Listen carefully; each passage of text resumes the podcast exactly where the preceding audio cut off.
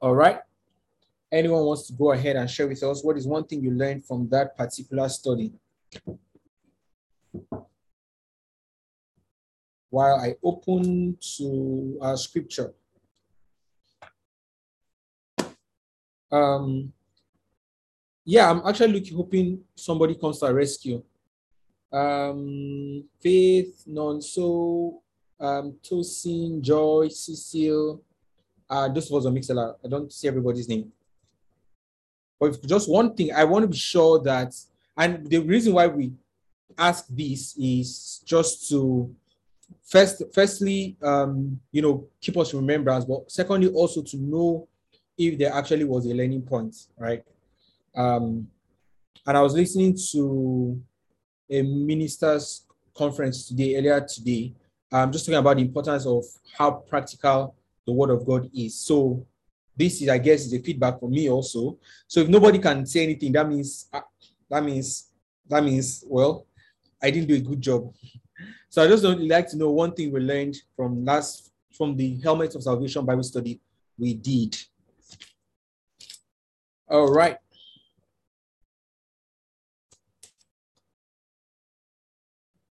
Nobody. Okay. So I take it that we will need to come back to this Bible study at a later time because none of us remember anything. Um, that means it wasn't as practical. Okay, okay. All right, so today we're looking at um, we're looking at the sword of the spirit. Um, and this is I'm smiling because this is our last by our last um, what's it called now? The last Bible study in this series. So we're having one series since this year started, and that has been on the armor of God. All right. And for the armor of God, we started off with um, the belt of truth. That's from, and our anchor text had, uh, um, was from Ephesians chapter 6. So from verse 13 down, um, we talked about the belt, belt of truth, the breastplate of righteousness, your feet being fitted with the preparation of the gospel, the, um, the shield of faith, wherewith to quench the fiery darts of the enemy, the helmet of salvation, and then we are here at the sword of the spirit. Okay, so today's Bible study is titled "The Sword of the Spirit," and this is our last, our last uh, Bible study for this particular series. So I'm, I'm excited. Um, I mean, I'm, I'm mixed feelings actually because one, I miss, I miss. I mean, I guess I'll miss the fact that we've been having like in-depth study on these lines, but also I'm excited that we're, we're finally done because I didn't think it would take us this long. Um, honestly, if you had asked me, I'll probably say, oh, just maybe one month at most. But um, as God will have it, here we are. All right. So the the sword of the spirit. All right. And let us read Ephesians chapter 6, verse Ephesians chapter 6 and verse 17. That is our anchor text. But I'm going to start from verse 13, just read everything through. All right. So Ephesians chapter 6, I'm starting from verse 13, but verse 17 is our emphasis. Okay, so it says, Wherefore take unto you the whole armor of God, that you may be able to withstand in the evil day, and having done all to stand. Then he says, Stand therefore, having your loins girded about with truth. And that's where we get the the breast, the sorry, the, the um belt of truth, right? And says, and having on the breastplate of righteousness. Verse 16, and your feet shod, sorry, verse 15, and your feet shod with the preparation of the gospel of peace.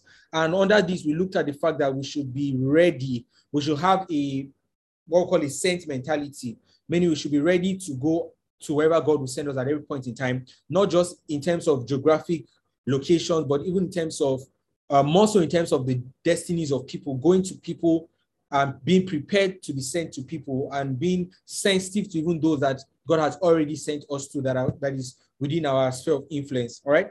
Then verse um, 16 says, above all, taking the shield of faith, wherewith ye shall be able to quench the fiery darts of the wicked.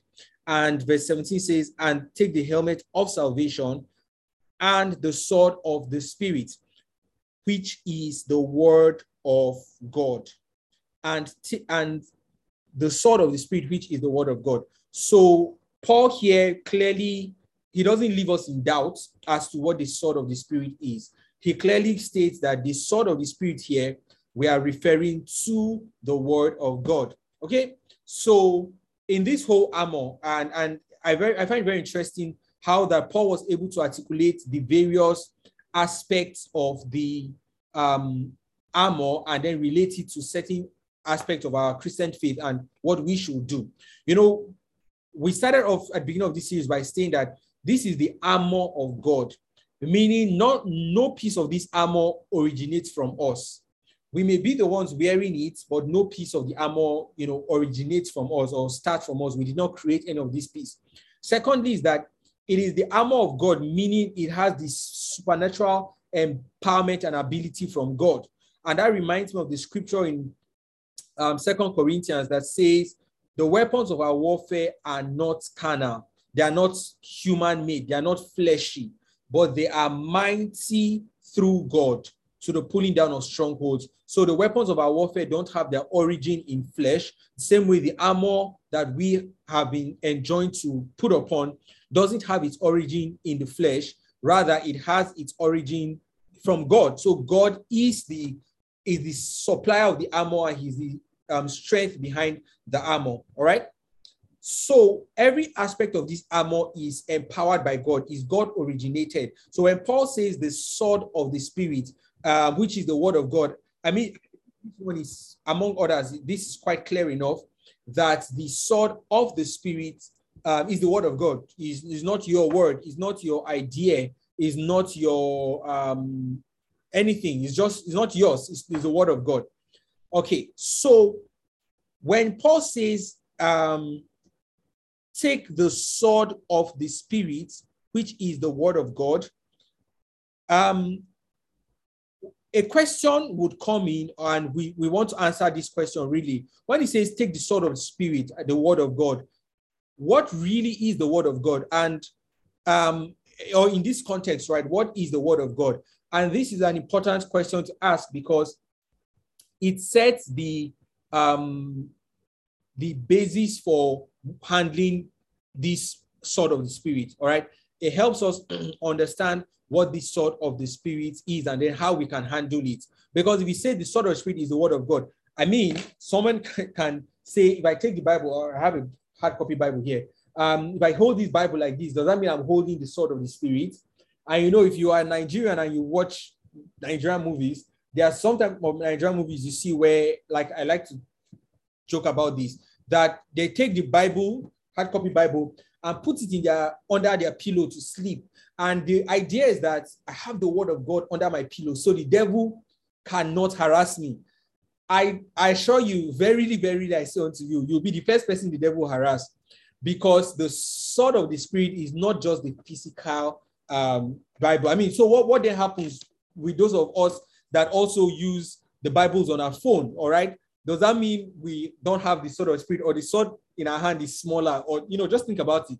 Obviously, it is, that's not what it means, basically.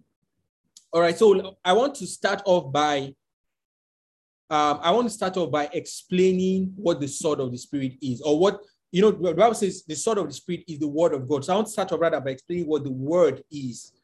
Faith says electronic sword. I like that. All right. Um, so let us begin. To, to, to help understand this scripture, right?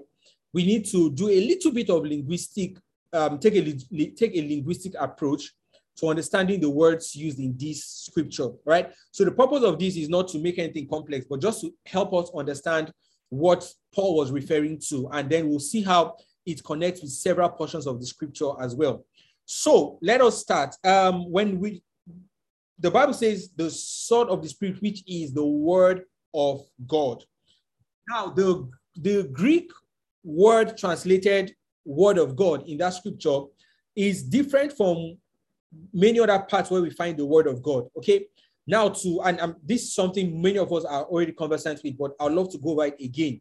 That first of all, the Bible wasn't written in English, and if you study well, you see that English is a very limited language to start with. All right. So in the Greek that the word of God was written, that the New Testament rather was written in, um, there are two words translated as word of God. One, we have the logos, and then two, we have the rhema. And I'm going to explain this very simply for us. Okay. Um, logos is a Greek word from which we get the English word logic.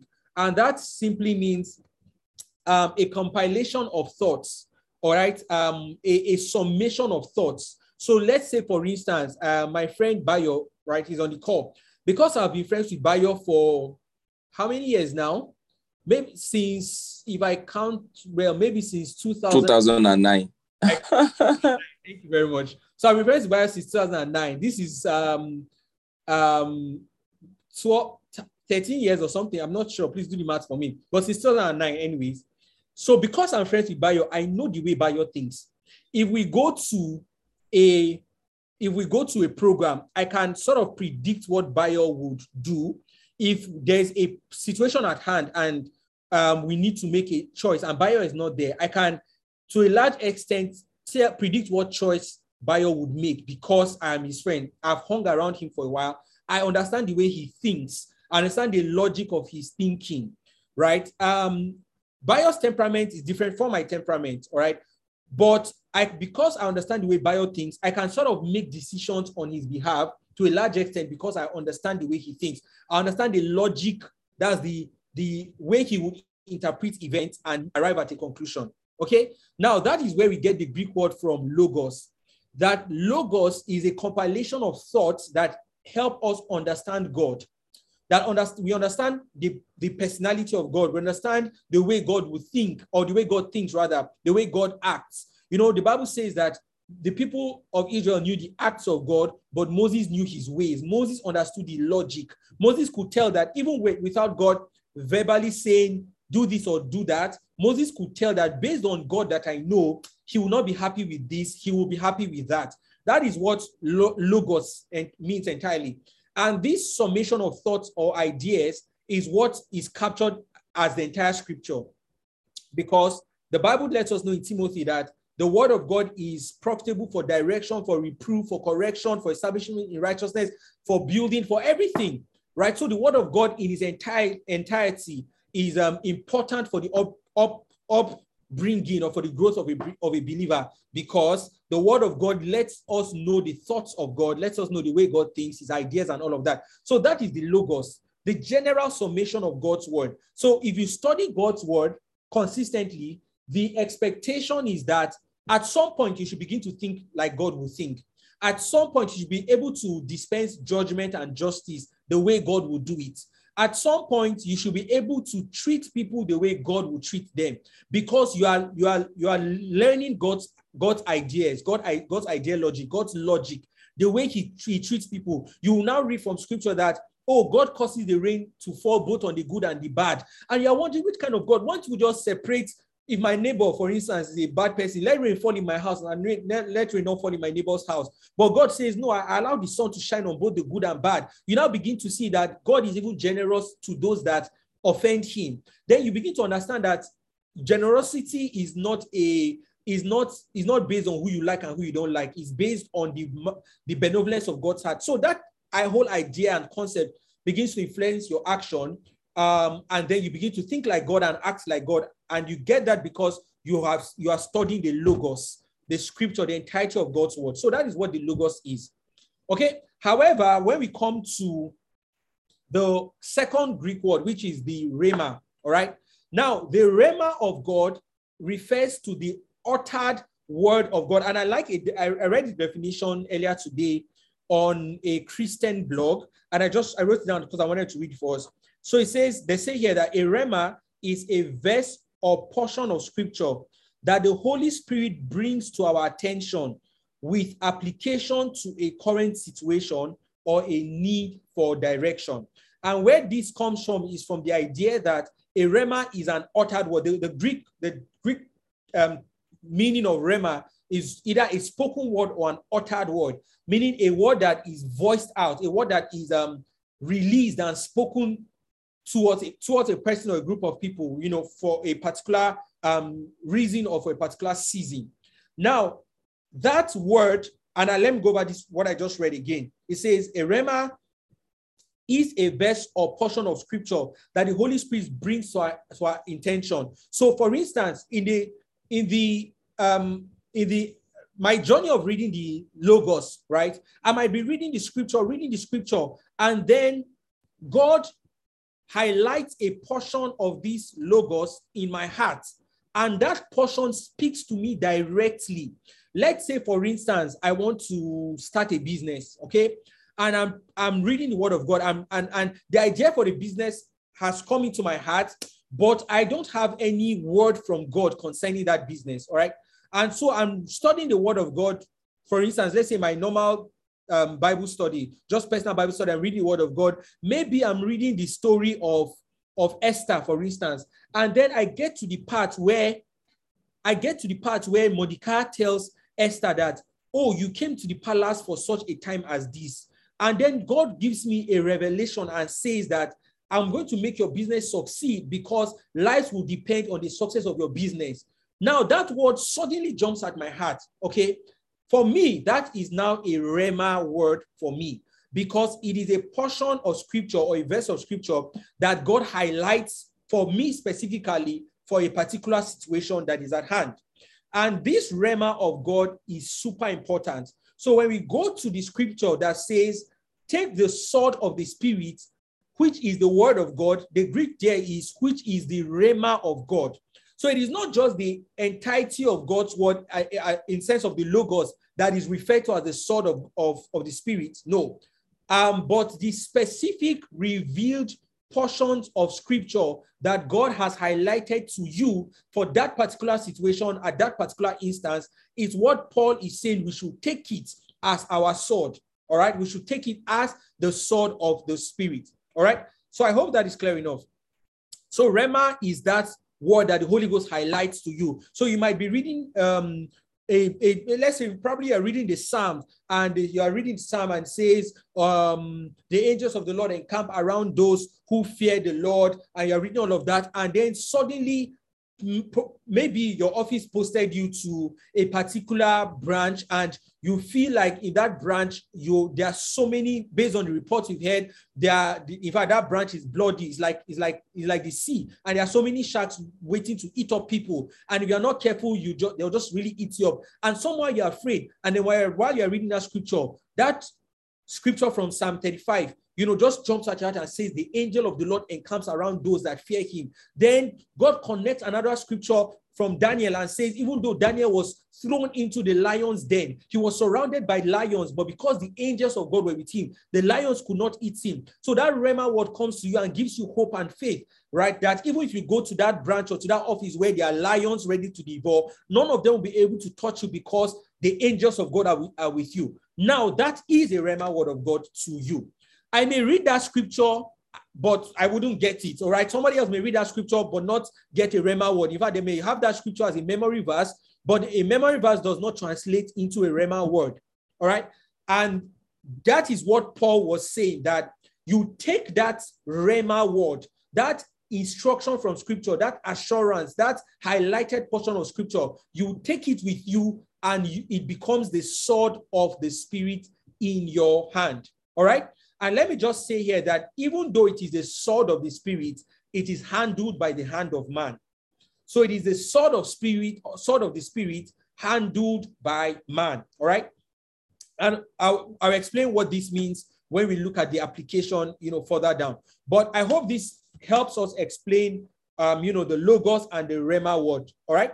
Uh, and so for someone, maybe you are trying to you know, launch into something, or or maybe you want to I mean, I remember, I remember when I wanted to get married, and I I, I prayed and I, I was asking God, Lord, what is the scripture for me? What is the what is the Orema word for me? What is that scripture that I can hold on to? And for me, God eh, highlighted several verses from Psalm 18. And in Psalm 18, I saw different verses. And one of the verses, you know, that God highlighted to me was the fact that I will make your feet like the hind's feet, and you you mount upon your high places. And what I saw from that was that God will give me strength so that I can climb difficult terrains. Because for me, then it looked like a difficult terrain. There was just so many things that I didn't have sorted out. But from that scripture, I saw that God said He was going to give my um, give me the feet of the of the deer or the hind feet so that I can climb upon my high places. And that was an encouragement for me. That was a strength for me. So in different situations and different seasons of your life, if you are diligent with your in your fellowship with God, God would always give you scriptures, um, Rhema verses of scripture that would serve as anchor for you in that season. Okay, so it is this Rhema. Now that we understand what it is, it is this Rhema that Paul says you take it as the sword of the spirit. So it's not just the entire word of God. Oh, I read from I read Genesis to Revelation, so I have the sword of the spirit. Not necessarily. You only have the sword of the spirit when God has highlighted and had brought a Rhema word to you. When God has brought a Rhema word to you, then you have the sword of the spirit. Okay. And what are some of these verses? I, I want to read, I want us to read some of these verses that talk that specifically talk about the Rhema word of God. So, first scripture I want us to look at is John chapter 6, verse 63. You know, and, and while we're speaking, I would love us to share. I mean, at some point, I will get to a point, but I would love us to share an experience that we've had where God spoke a rhema word was either in a difficult situation or it may be an impossible situation or something, and then how that word, how you how that word was was, was able to strengthen you, give you encouragement and hope, and then what the outcome of it was. I would love to hear maybe two testimonies from anyone who is willing to share.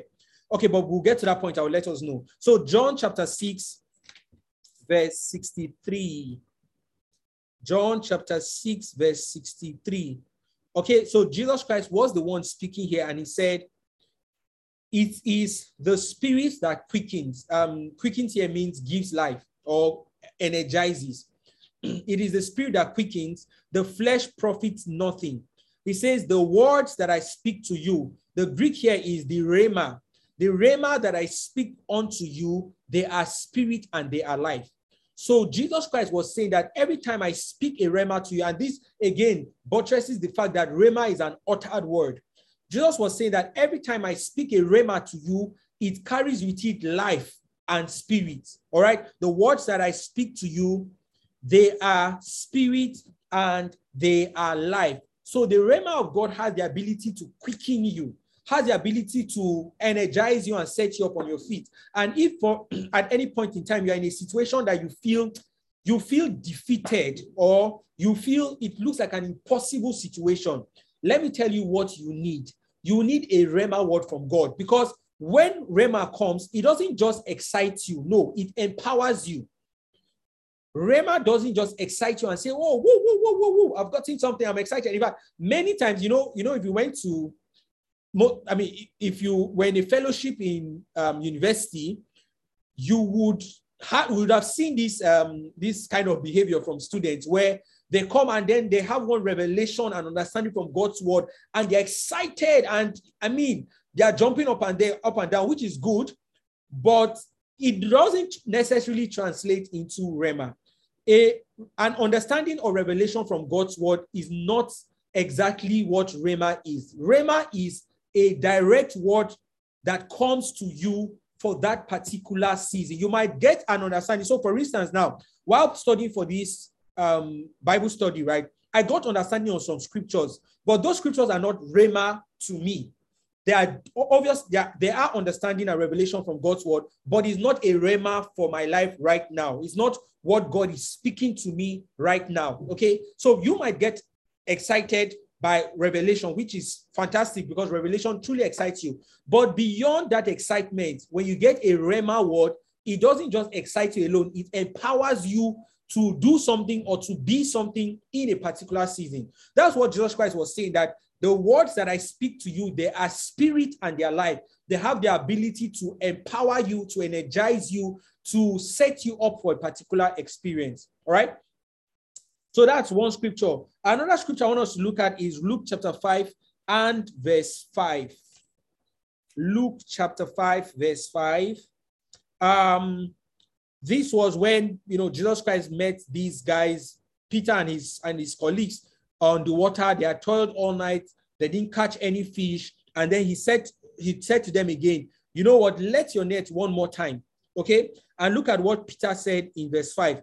And Simon answering said unto him, Master, we have toiled all the night and have taken nothing. Nevertheless, at thy word, I will let down the net. Again, the Greek translated here is at thy rhema, I will let down the net. So Peter was saying, we did not catch anything all, all through the night. We've, we've done all, all we knew to do. We've tried our best. At this point, we're ready to give up. But he said, nevertheless, at thy rhema, meaning that maybe you have tried applied so for a applied for jobs you're trying to change jobs to apply for job apply for job for so long but and nothing keeps nothing has come forth. and at this point you are you have almost just given up or just settled but god now comes and gives you a scripture and says um for instance he says instead of your shame i will give you double for instance, now, and then that rhema comes to you, and from that rhema, God speaks to you and says that I what I, what I will do is I will double this your salary that you think is so small. Everything you earn in a year, I will double it and give it to you in one month. And based on that rhema that comes to you, you begin to look for a job. So it's the same thing um, Peter said that we've told all night. Nevertheless, at thy rhema. So when the word of God comes, when the rhema of God comes to you, it energizes you to take an action. It doesn't just make you make you excited and you sit down. It energizes you to do something or to become something. All right. So this was what Peter experienced, and we know the end result. They caught so much fish that um, their nets began to break. Okay. Um, let me just say something here. Okay, no, I'll come to it later. Don't worry, just never mind. I'll come to it later. But the rhema of God, you know, energizes us. The rhema of God creates, it creates now I have to say it because I'm, I'm, I'm, I'm just tending towards it. So, but there's something I wrote in my note here. Let me just say right away that the Rhema of God legitimizes an experience in your life or business or family or marriage or ministry or whatever it is. But the Rhema of God legitimizes the experience of something in your life. And a good example is where we just read. Peter had toiled all night with his with his colleagues, caught nothing, but Jesus Christ came and gave him a Rhema word. And that Rhema word legitimized the experience of a net breaking miracle. So many times it is not just, and, and you know what? Peter did not do anything different. There was nothing different from what he did um, the other times. It was the same thing he did. The only thing that changed was that a Rhema word had come. So maybe if you have been trying, trying, trying, and you've been hitting a brick wall, you maybe you need to go to God and obtain a Rhema word because among other things, the Rhema word gives you, it legitimizes an experience in your life.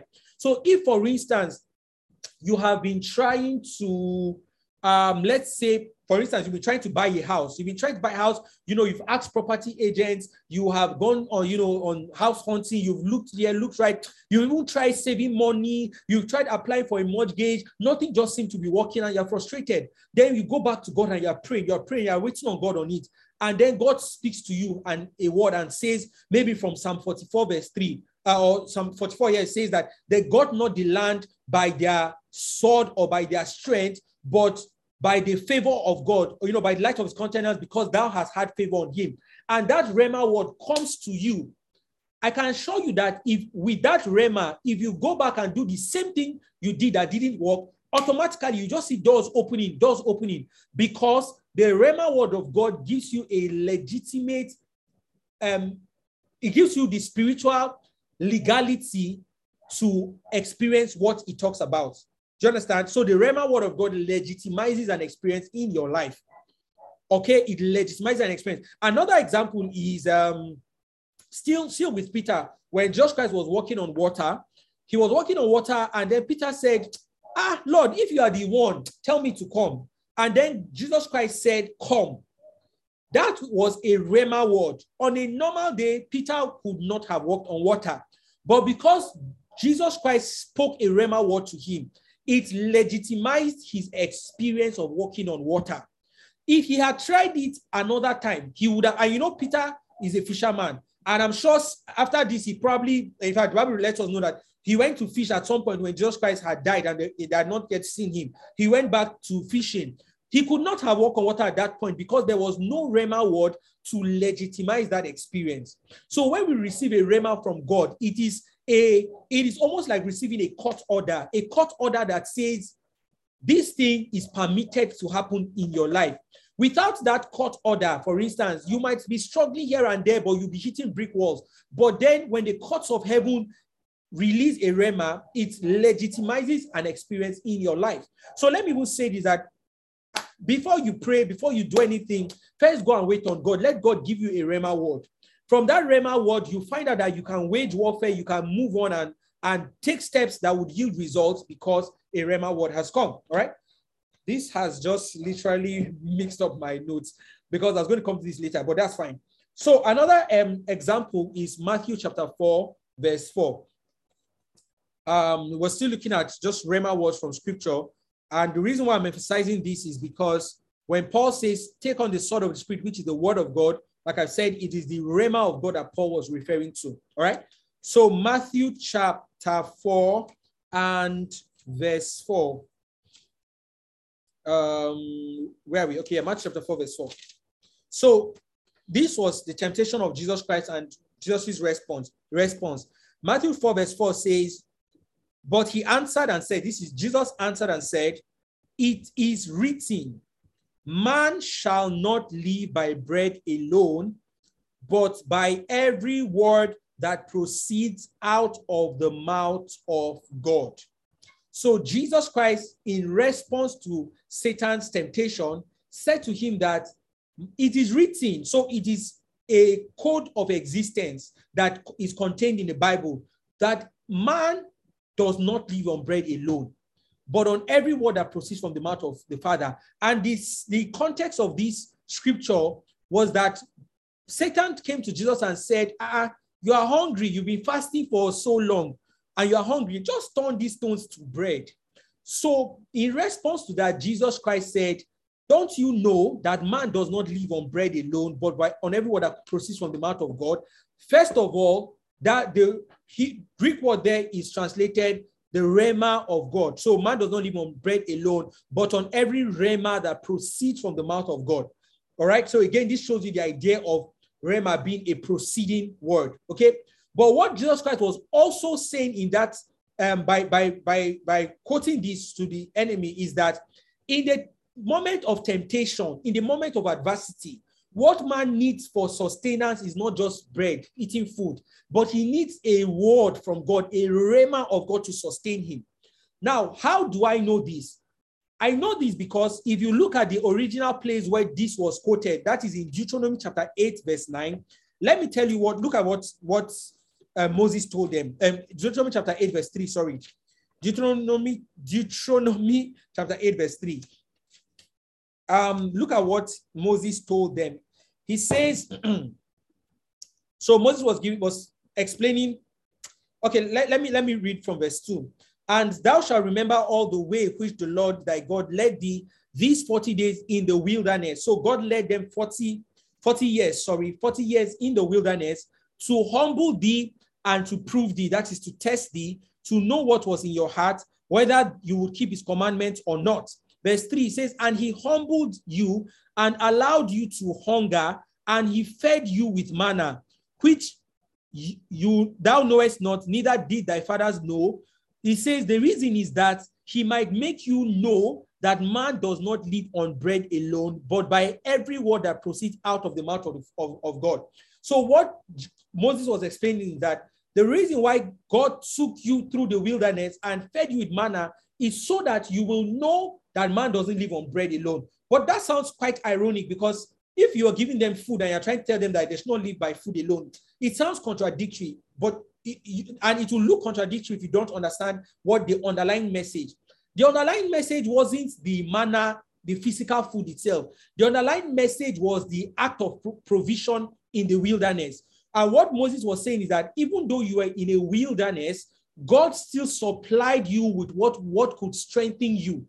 And when Jesus Christ quoted this in Matthew chapter 4, he was quoting it to say that if so a person is going through a, a wilderness season, because Jesus Christ was in the wilderness for 40 days, just the same way the Israelites were, were in the wilderness for 40 years.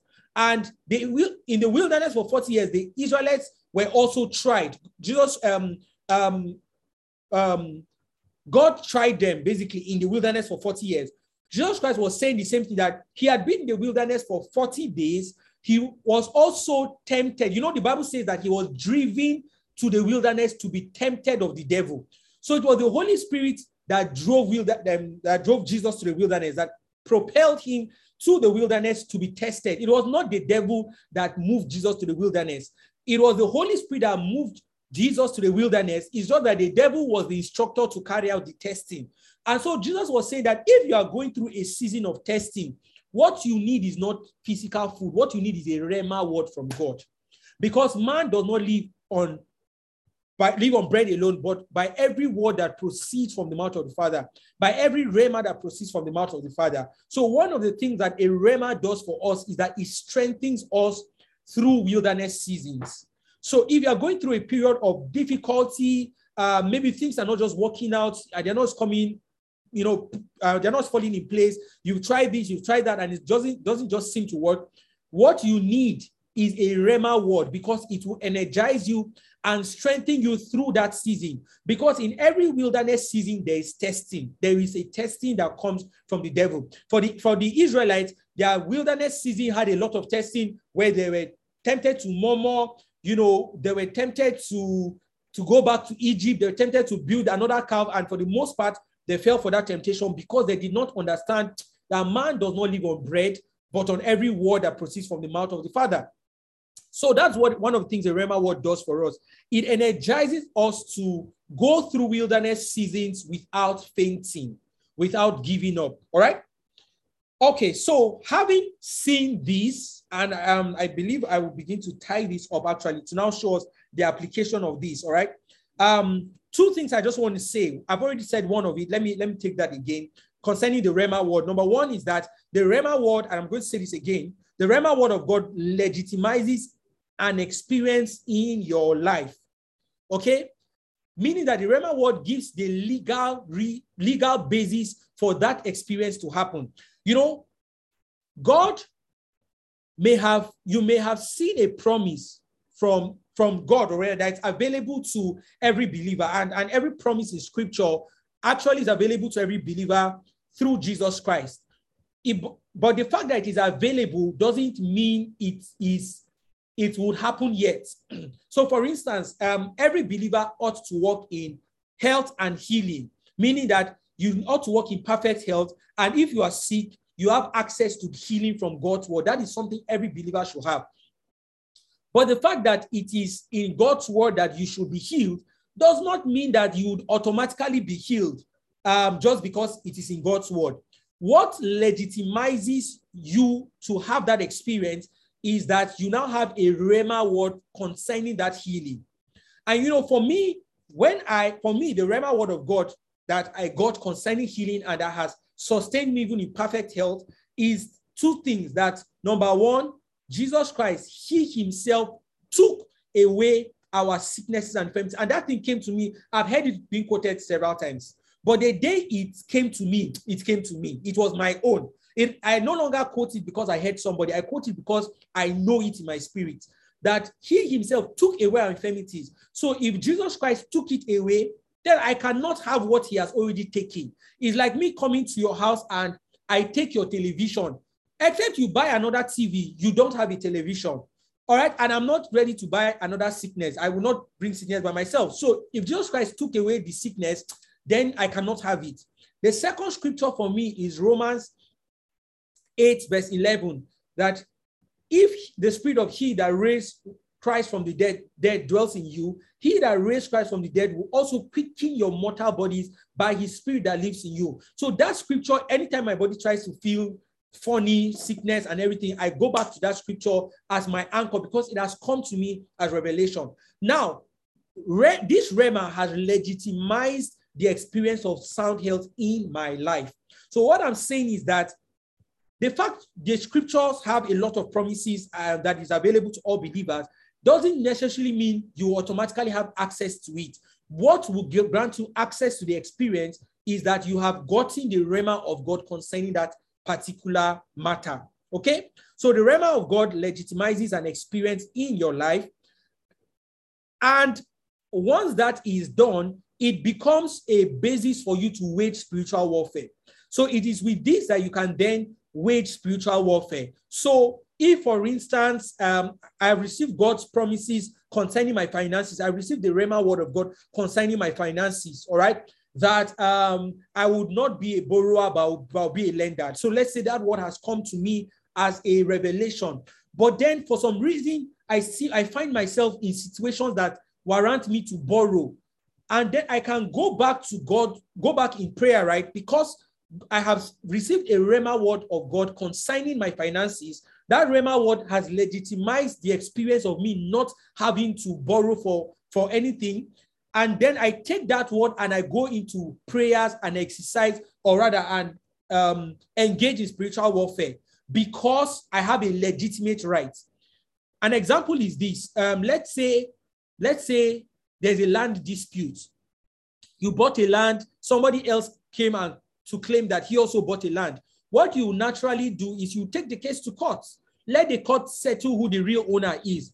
Now, the court eventually settles and says, you know what, you are the real owner of this land. Look at, we have looked at the paper, we've looked at the document, we've looked at the owner, everything. We have judged that you are the right owner of this land. Now, it is still possible for that person to, to try to come and build on your land.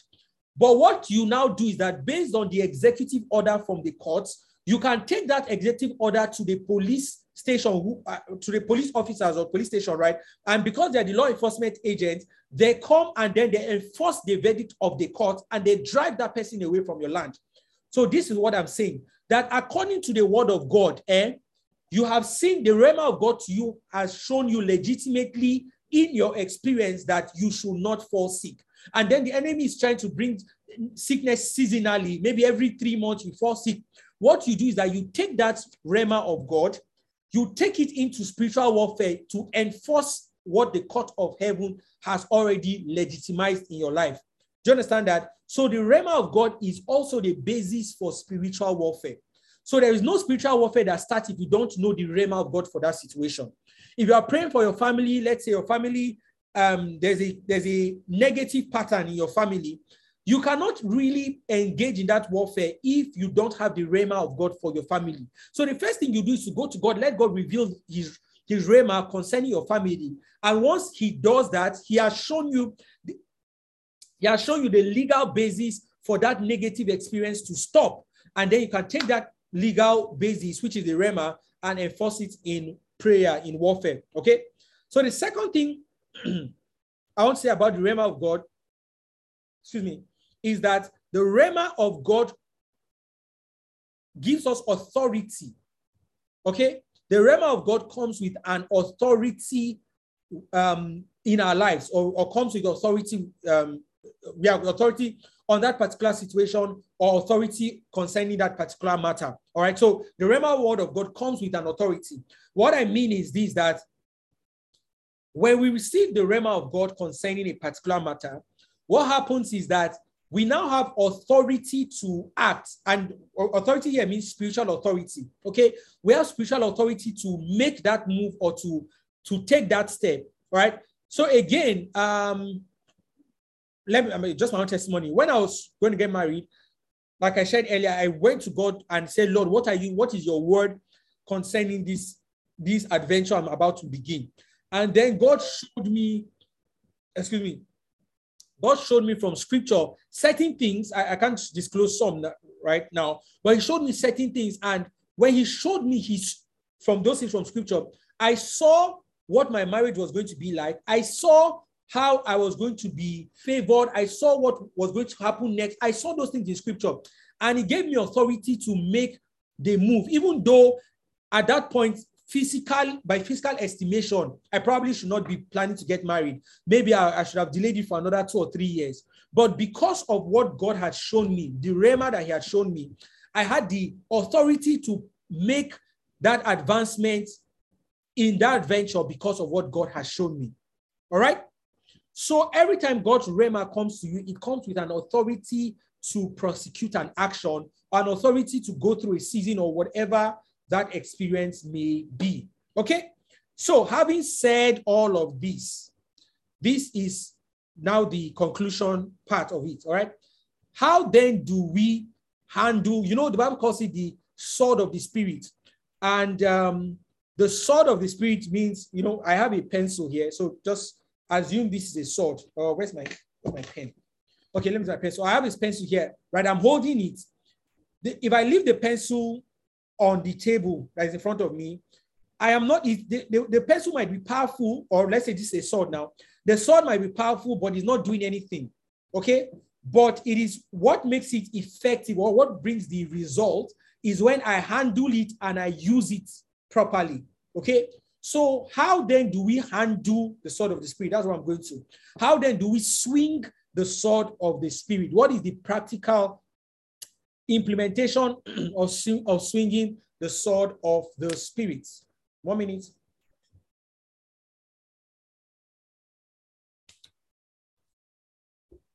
All right, so what is that practical implementation? What does it look like practically? Yes, the sword of spirit is the rhema of God, or I have the rhema of God. So what do I do?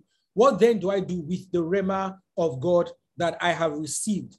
Okay, so two things to do. All right. Um, Romans chapter 10, verse 8. Let's start with the first one. Romans chapter 10, verse 8. And this is, you know, the, the very, very practical part of this study. And this is where we're going to wrap up with. All right. So Romans chapter 10, verse 8. So we have, we have established that the rhema of God, um, the sword of God is the is the rhema of God, right? The sword of the spirit is the rhema of God. so what then, how then do we handle that? Romans chapter 10 and verse 8, it says, But what saith it? The word is nigh thee, meaning the word is near you, even in thy mouth and in thy heart. That is the word of faith which we preach. Now, the again, the Greek translation for the word here is rhema. Okay, and please, by all means, I encourage you to check and look this up by yourself. So don't just take my word for it, like go back and study this by yourself. Okay, but in verse 8, when he says, The word is nigh thee, it says, The rhema is near you. It says, Even in your mouth and in your heart. So the first way we handle the rhema of God is in our mouth. That means when God gives us a rhema word, it should not just stay. So, you know, the Bible says that the word of God is in thy mouth and in thy heart. So, when God gives us a rhema word, it first and foremost comes to our hearts, okay? Um, but it shouldn't end there. So let's say I'm studying for an exam, a professional exam, you know, that will be a game changer in my career. I'm studying for the exam, but based on statistics, um, only 15% of the people that write this exam eventually pass. And then my heart wants to sink. But then God now comes and shows, and he, he now he shows me a revelation and gives me a Rhema word from his scripture that says, um, for instance, that says, I will make you the head and not the tail. So among that 15%, you are going to be there. Now, that Rhema word, I receive it in my heart when studying or when praying or whatever time the Rhema word comes. But it should not just end in my heart alone. The next thing I should do, which really is where the handling of this sword is, I should take that Rhema word and put it upon my lips. So remember that we're looking at this in context of the weapon, all right? And oh, I forgot to say this at the beginning, but when you check all the other weapons, the sword of the spirit is the only offensive weapon that Paul lists in the armor. So every other thing was defensive to protect us, to protect us, to protect us. But when it came to the sword of the spirit, which is the only thing he mentioned as an offensive weapon, is not to protect us in that sense. It is an offensive weapon. All right. So what happens is I take that sword, that rhema that I've received, and I put it upon my lips. So whenever fear comes, in my heart or whenever I am doubting my the outcome of that exam, what I do is I take the word of God that that rhema that He has given to me, and then I begin to declare it. I declare it over that circumstance, and I say that this exam I am the head and not the tail. In fact, then another scripture comes to me that says, Greater is he that is in me than he that's in the world. So this comes to me as a rhema. What I do with that rhema is I keep on declaring it. When I declare the rhema of God, it not only builds faith in my heart, but it also conquers that situation. All right. And let me say also that remember, we're dealing with demonic forces here. And the rhema of God, like I said, is a legal basis for an experience occurring in your life. So, what I do when I speak the word of God is I am enforcing what the court of heaven has approved in my life. I am enforcing it over my experiences so that it comes to pass. So, concerning this exam, for instance, I'm declaring that I am the head and not the tail. I pass this exam. So, if there are demonic forces that make people fail, they won't have authority over my own experience because I am enforcing what God has said. So that is the first way we handle the rhema of God. That's the first way we handle the sword of the spirit by declaring, by by using our words to release that rhema word as a sword, okay, into um in, in battle rather for that particular experience. All right, I hope that that makes sense. I hope that's clear enough. So the first way we do, excuse me, is the first way we exercise this um, the, the first way we swing this sword is by using our mouth, by putting the word of God in our mouth. The Bible says the word is near you, in your mouth and in your heart. When you receive the rhema, it is in your heart. Now you need to take it further and put it on your mouth. Okay? And let me say, let me say something here rather, that this is where we, where we believers differ from people of the world. Now, the people of the world can have positive confessions, which is not bad. It's good to say positive things, but the power is not in positive confession. The power is in the revelation of the word. The power is not that, is not me saying, um, let's say, let's say I am having a difficult day in the office. Then I come to myself and say, um, you know what? I am in control of my life. Everything is working for my good. Oh, I am excellent. And I say positive things. There is good. There's nothing bad in saying that. But positive confession does not translate into a powerful confession because the power is in the rhema of God that you put upon your lips.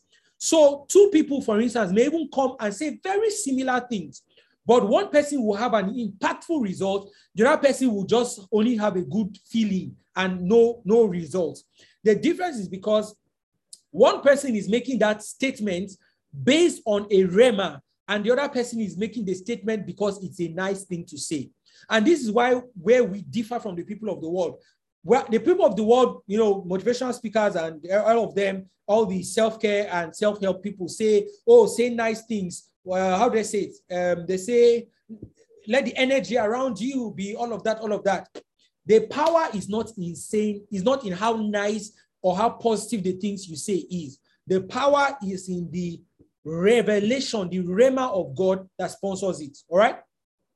Okay, so the first way we wield this sword, or with the first way we swing this sword, is by putting it upon our lips. Now, the second way which we do this, um, oh, let, let, let me read some scriptures. I skipped some things. Um, okay, let, let me just let me not. I won't read them, but I'll just make reference.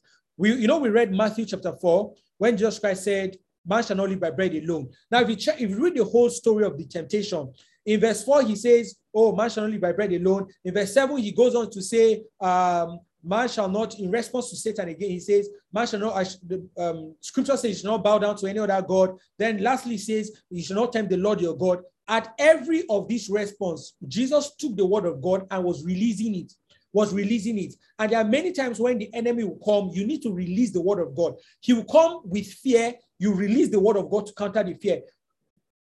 He'll come with doubt, you release the word of God. He'll come in terms of situations being complex. Maybe you're applying for a particular um, um, particular role in, in an office, and then the, the office comes up with a policy that says, oh, this role cannot be given to people that are not up to a certain age and you are not up to that certain age, but God has spoken to you, has given you a rhema word that you get a position. That kind of um, opposition comes, you take the word of God and you release it upon your, your lips. All right.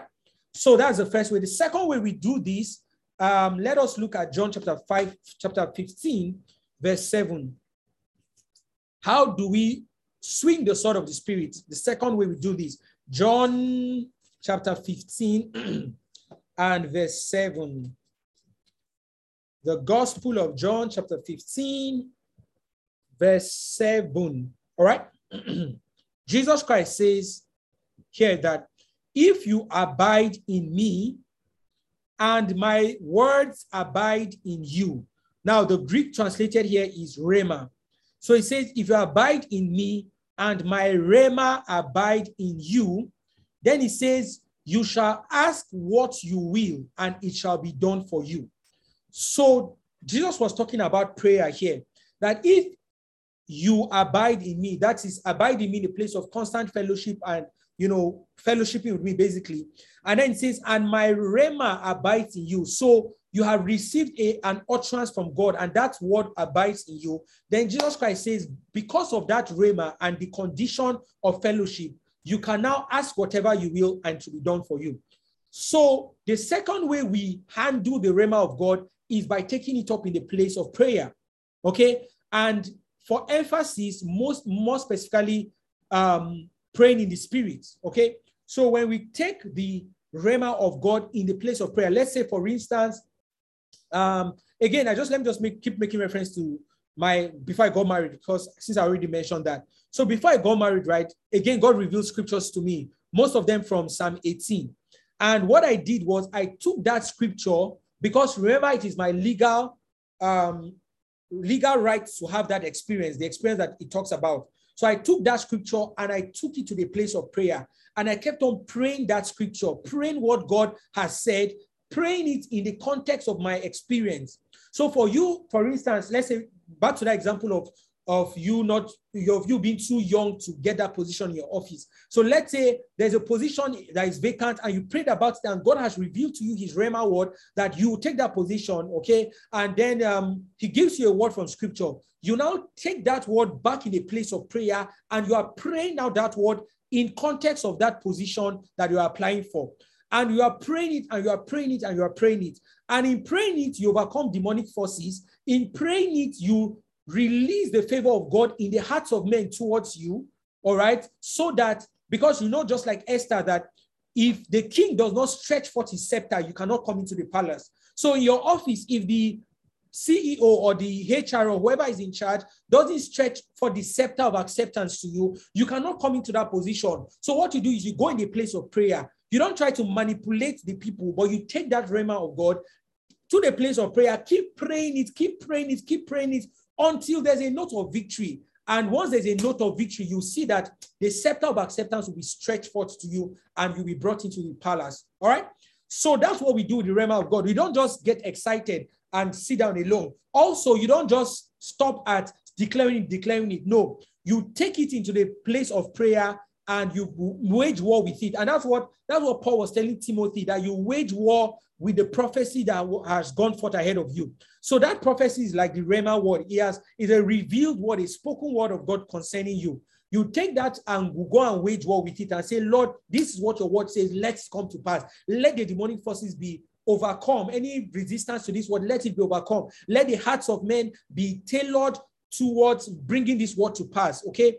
And this is where we differ again from the people of the world because whereas the people of the world would engage in witchcraft to turn or manipulate the hearts of men, what we do is not to manipulate the hearts of men, but rather we go to God with the word He has given to us, take it in the place of prayer, and then God, the Bible says that the heart of the king is in the hand of God, and like the water course, He will direct it whichever way He pleases. So already the heart of the king is in God's hand. You take the rhema of God and you begin to wage warfare in prayer with it so that God, in accordance with his word, will direct the hearts of men to bring his word to pass in your life. So, two things, okay? Declaring the word of God and then um, engaging with it in prayer. And do you see that the guarantee for an answered prayer is not necessarily the length of prayer? The guarantee, where we read in verse 7, let, let me read it again. John chapter 15, verse 7. He says, If you abide in me and my words abide in you, you shall ask what you will, and it shall be done for you. So the guarantee for an answered prayer is not the length of prayer. The guarantee for an answered prayer is not even the man of God that prays for you. The guarantee for an answered prayer here, according to the scripture, is the Rhema word of God to you. Because he says, if you abide in me, that is in place of fellowship, what will happen is that you will receive a Rhema word, and based on the Rhema word you receive, whatever you ask will be done for you. So don't just go blindly into the place of prayer and just pray generically or just, just pray, pray vaguely. No, first go and ask God to reveal his word for you concerning that matter. Your first prayer point should be God, reveal your word concerning this matter. When he has revealed his word, then you can start praying about that particular matter. All right? Okay, so I hope that's helpful. Um, so those are two ways we can handle the rhema of God. The rhema of God is the sword of the spirit. So when Paul says, take the sword of the spirit, you know, which is the word of God, that is the rhema of God. So when that rhema comes to you, you don't just let it slide. Don't just say, oh, it's nice, it's exciting, and let it go. No, you take it. That's what Paul says. You take the sword of the spirit. It suggests a proactive action. You don't just receive the rhema of God and oh, I'm happy, I'm excited, and start sharing it around. I say, oh my, did you know what God told me? God told me this is what God told me that you know what? In five years, I'm going to own a multi-million, multi-million dollar business. He showed me from this and that, and begin to share it around. That's not what to do. You take the rhema of God, you engage it in declaration, and engage it in prayer so that it can come to pass in your life. And whenever the enemy comes, remember that you have the realm of God is the is what legitimizes the experience, that experience in your life. Okay.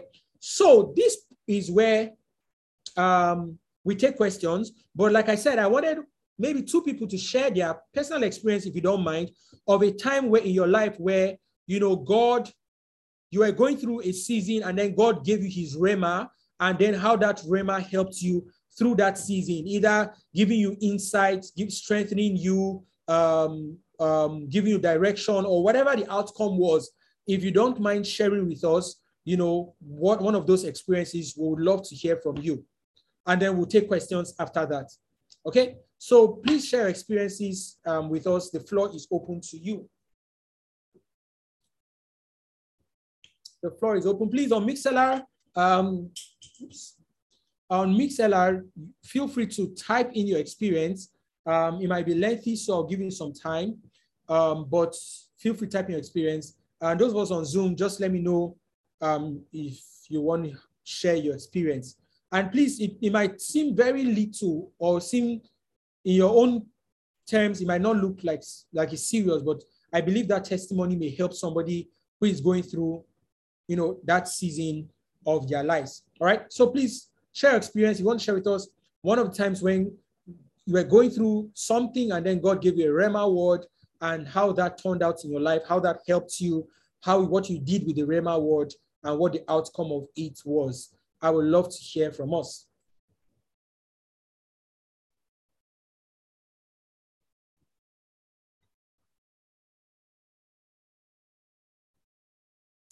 Um, Faith, none so to me any of us wants to share i mean this this is those of us on zoom. On mixlr um, you can type in your experience. You can type in your experience.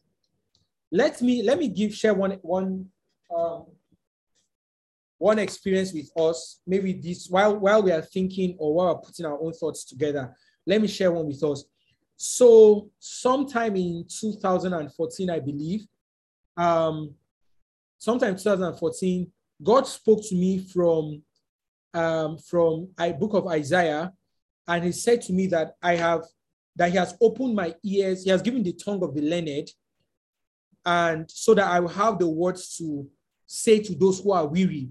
And He says, morning by morning, He He wakens me to hear right? Um, and to hear like the learned. So basically, what God was speaking to me from that scripture was that he has, He's giving me a wisdom that is beyond my age at that moment. And the reason for that wisdom is so that I can be able to strengthen those who are weary. When I speak to them, they'll be strengthened and they would have, you know, their they'll be strengthened in that situation. And so, based on that word, what I noticed was Okay, thank you. I see your hand up. Just give me one minute. So what I noticed from that word was that as every time somebody came to me, even though it was impromptu, they came to me with a challenge. Somehow, somehow, I had the accurate word of God to help that person in that situation. And that Rhema word gave me a new experience. Remember, I said the word of the word of God will come to you and it will empower you to either do something or become something.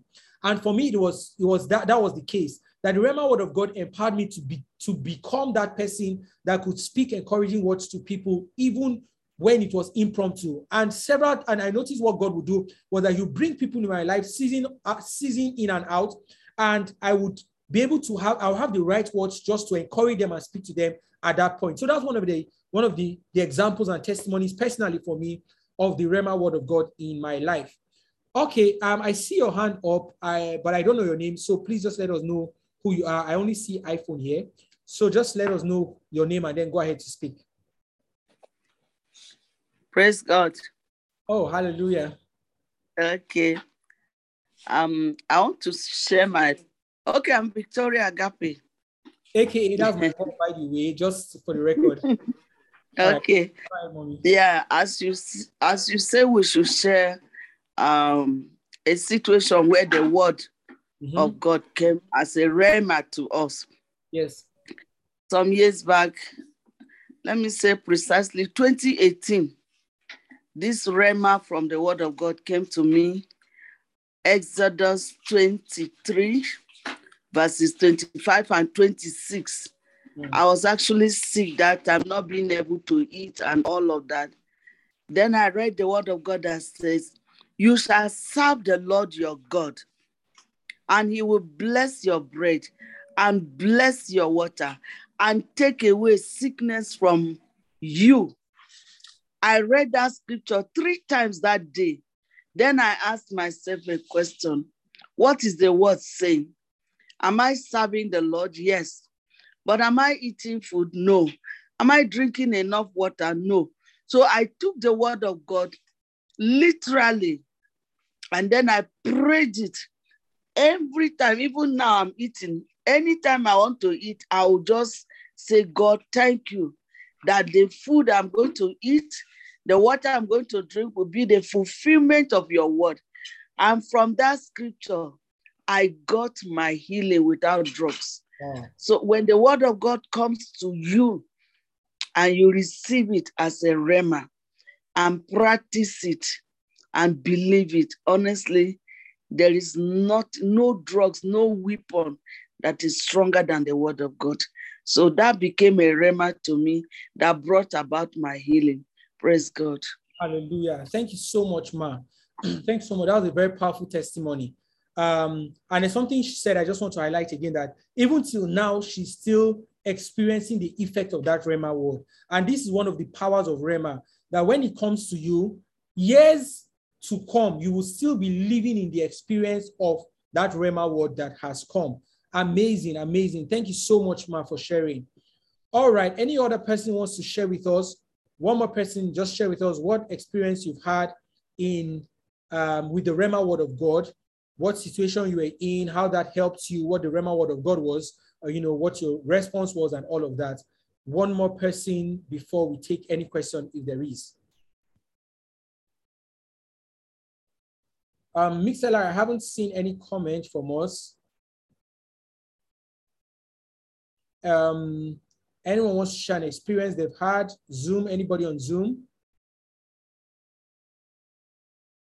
Okay. So I take it that nobody. All right. So again, let me ask us, do we have a question, any question really, um, from today's Bible study? Okay, yes, Faith, go ahead. Your hands are up. Your hand is up. Good evening, everyone. Good evening, Victor. Thank you very much for this uh, session. I have two questions. Okay. I'll try and make it really brief. So the first question is, okay, um, you get a Rhema word and then you're all excited, it comes alive in your spirit, and you feel like, oh yes, this is the fulfillment of God's word. And then months down the line, you you just suddenly feel like as if no, I don't know how to explain it. Just suddenly feel like as if no, it doesn't really. I don't how to say. I don't know how to put it, but basically, it feels as if no, you're not living in that experience anymore. In the sense that maybe things that have happened that made you even question that did I really receive those words? Mm. Or it was just square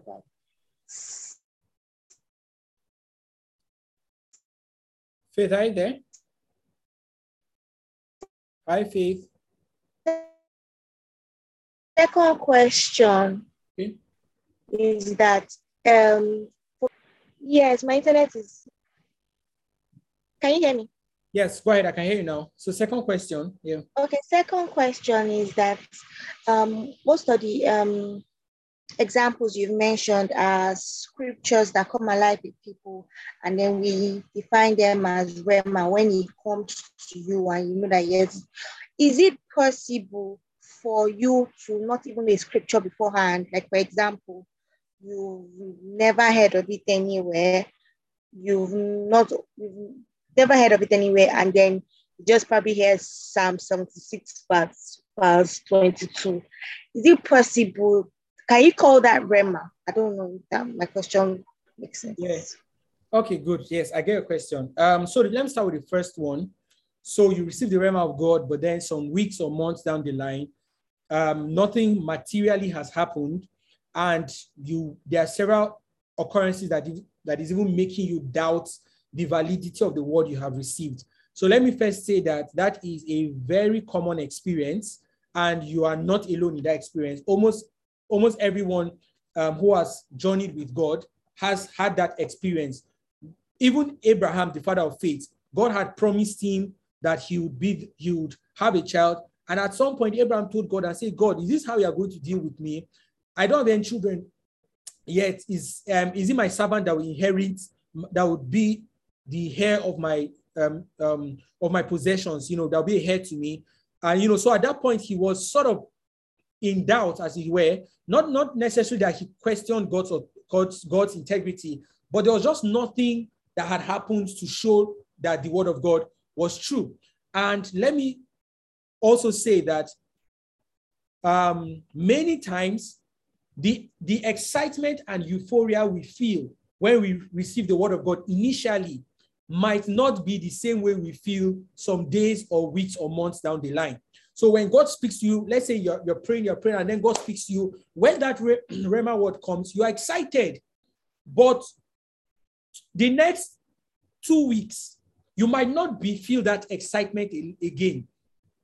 And that is fine. And so on that note, let me say first that your feelings don't doesn't have anything to do with the authority and validity of God's word.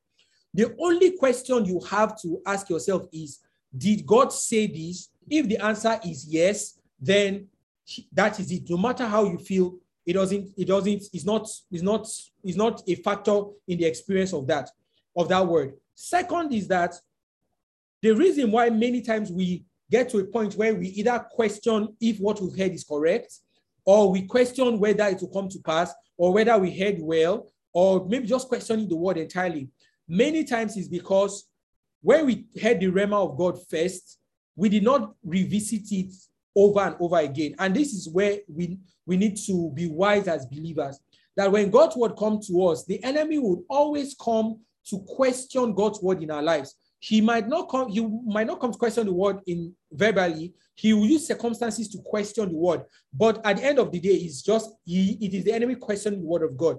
Just like he questioned Eve in the Garden of Eden and said, Did God really say you should know it from this? The same way, maybe God has spoken to you about your, your marriage or about your family or your business. And the enemy will come and say, in a situation, he will use the situation to ask you, Did God really say? And that the aim of that experience is to question God's word in your heart. So, what do you do in such cases?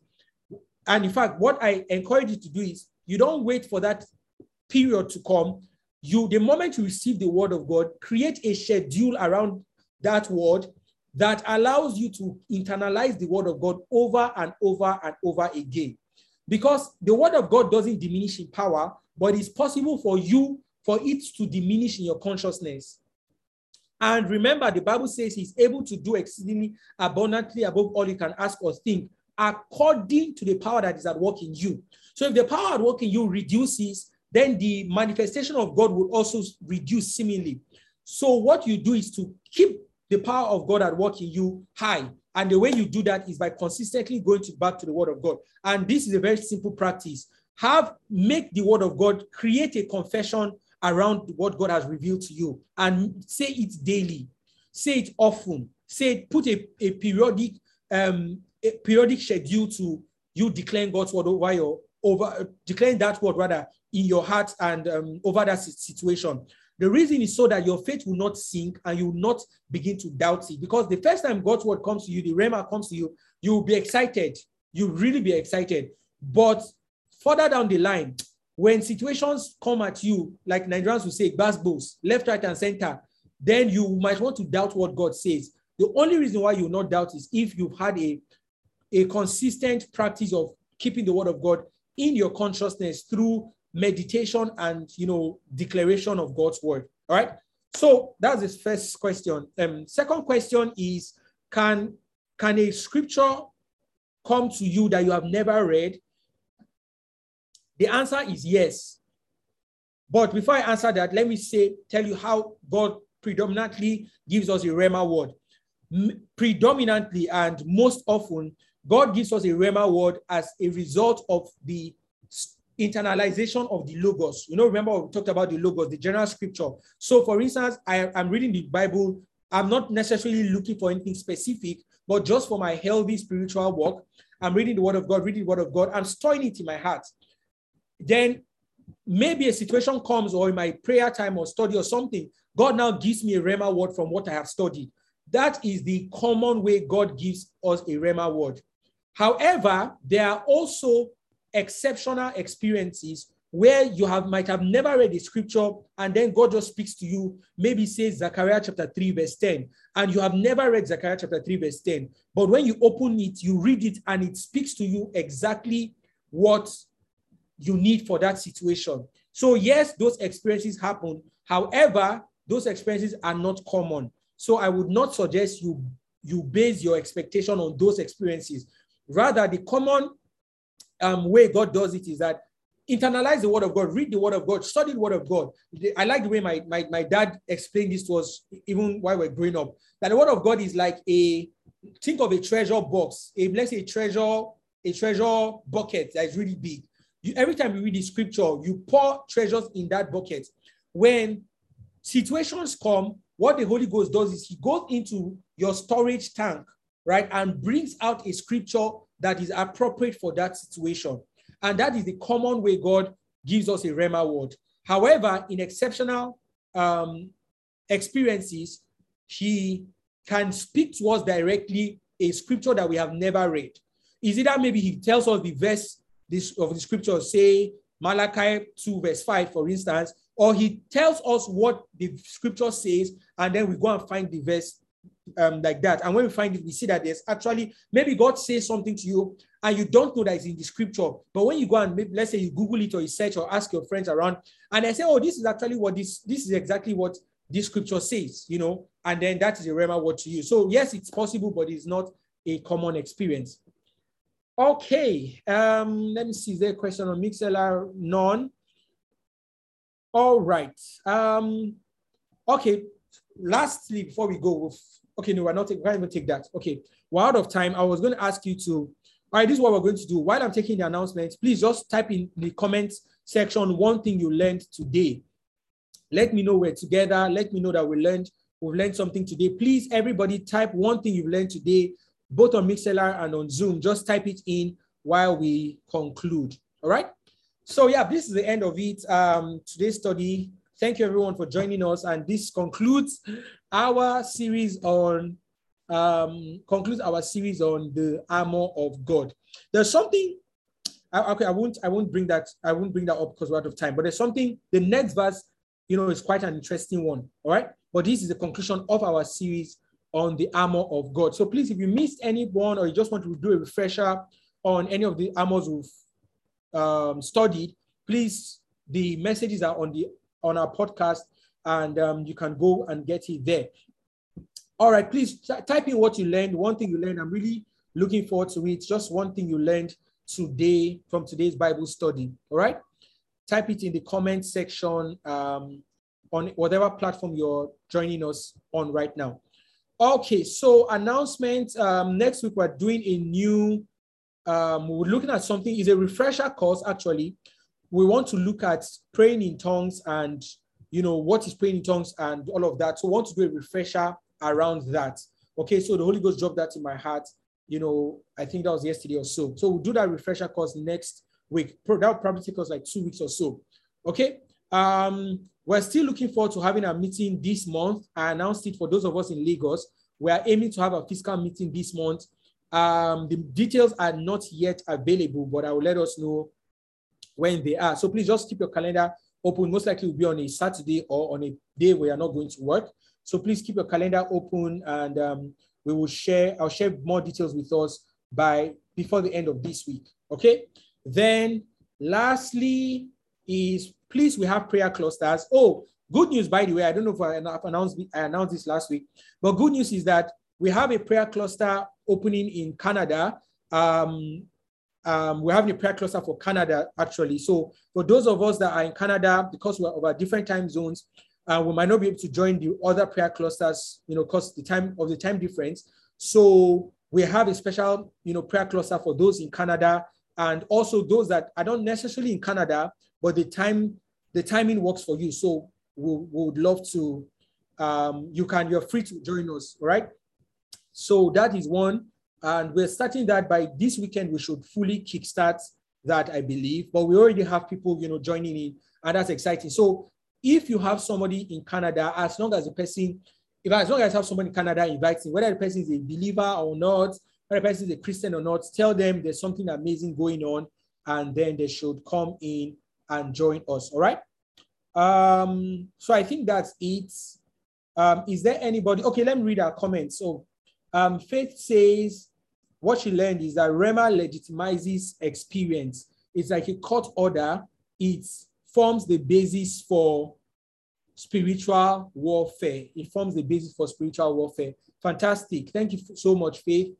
Um, Evelyn says that I learned that when I received the Rhema word, I must engage with it and not let it go. Amazing. Thank you so much for sharing that, Evelyn.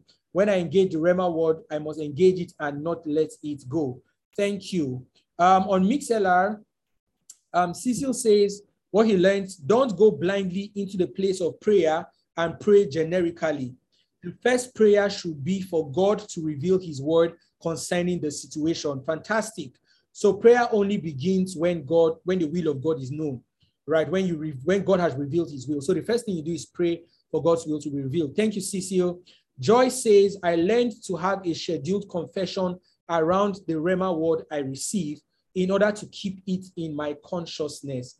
Thank you so much, um, Joy, for sharing that. This is what we've learned. Okay, thank you very much, everyone. Um, okay, I think at this point, oh, one more thing. Please, if you're joining us for the very first time, we would love to meet you. We are way over time, but just would love to meet you quickly. So please, if this is your first time joining us from anywhere um, on any platform, just let us know where you are joining us from and who invited you so we can welcome you um, warmly. All right, let us know where you're joining us from. Okay, so let me say a word of prayer and we're done. Father, we thank you for your word. We thank you for the privilege of receiving your Rhema in our hearts, um, the sword of, of the spirit. We ask that you help us to engage the Rhema word of God adequately through declarations, confession, and also through prayer. We ask, Father, that if there's any Rhema we have received that we've not adequately engaged, we ask that you bring it back to our consciousness, help us to engage it with, to be diligent in engaging it in the name of Jesus Christ. Thank you, Father, for in Jesus' mighty name we have prayed. Amen, amen, amen. All right, please thank you all once again for joining us today. Um, this is the end.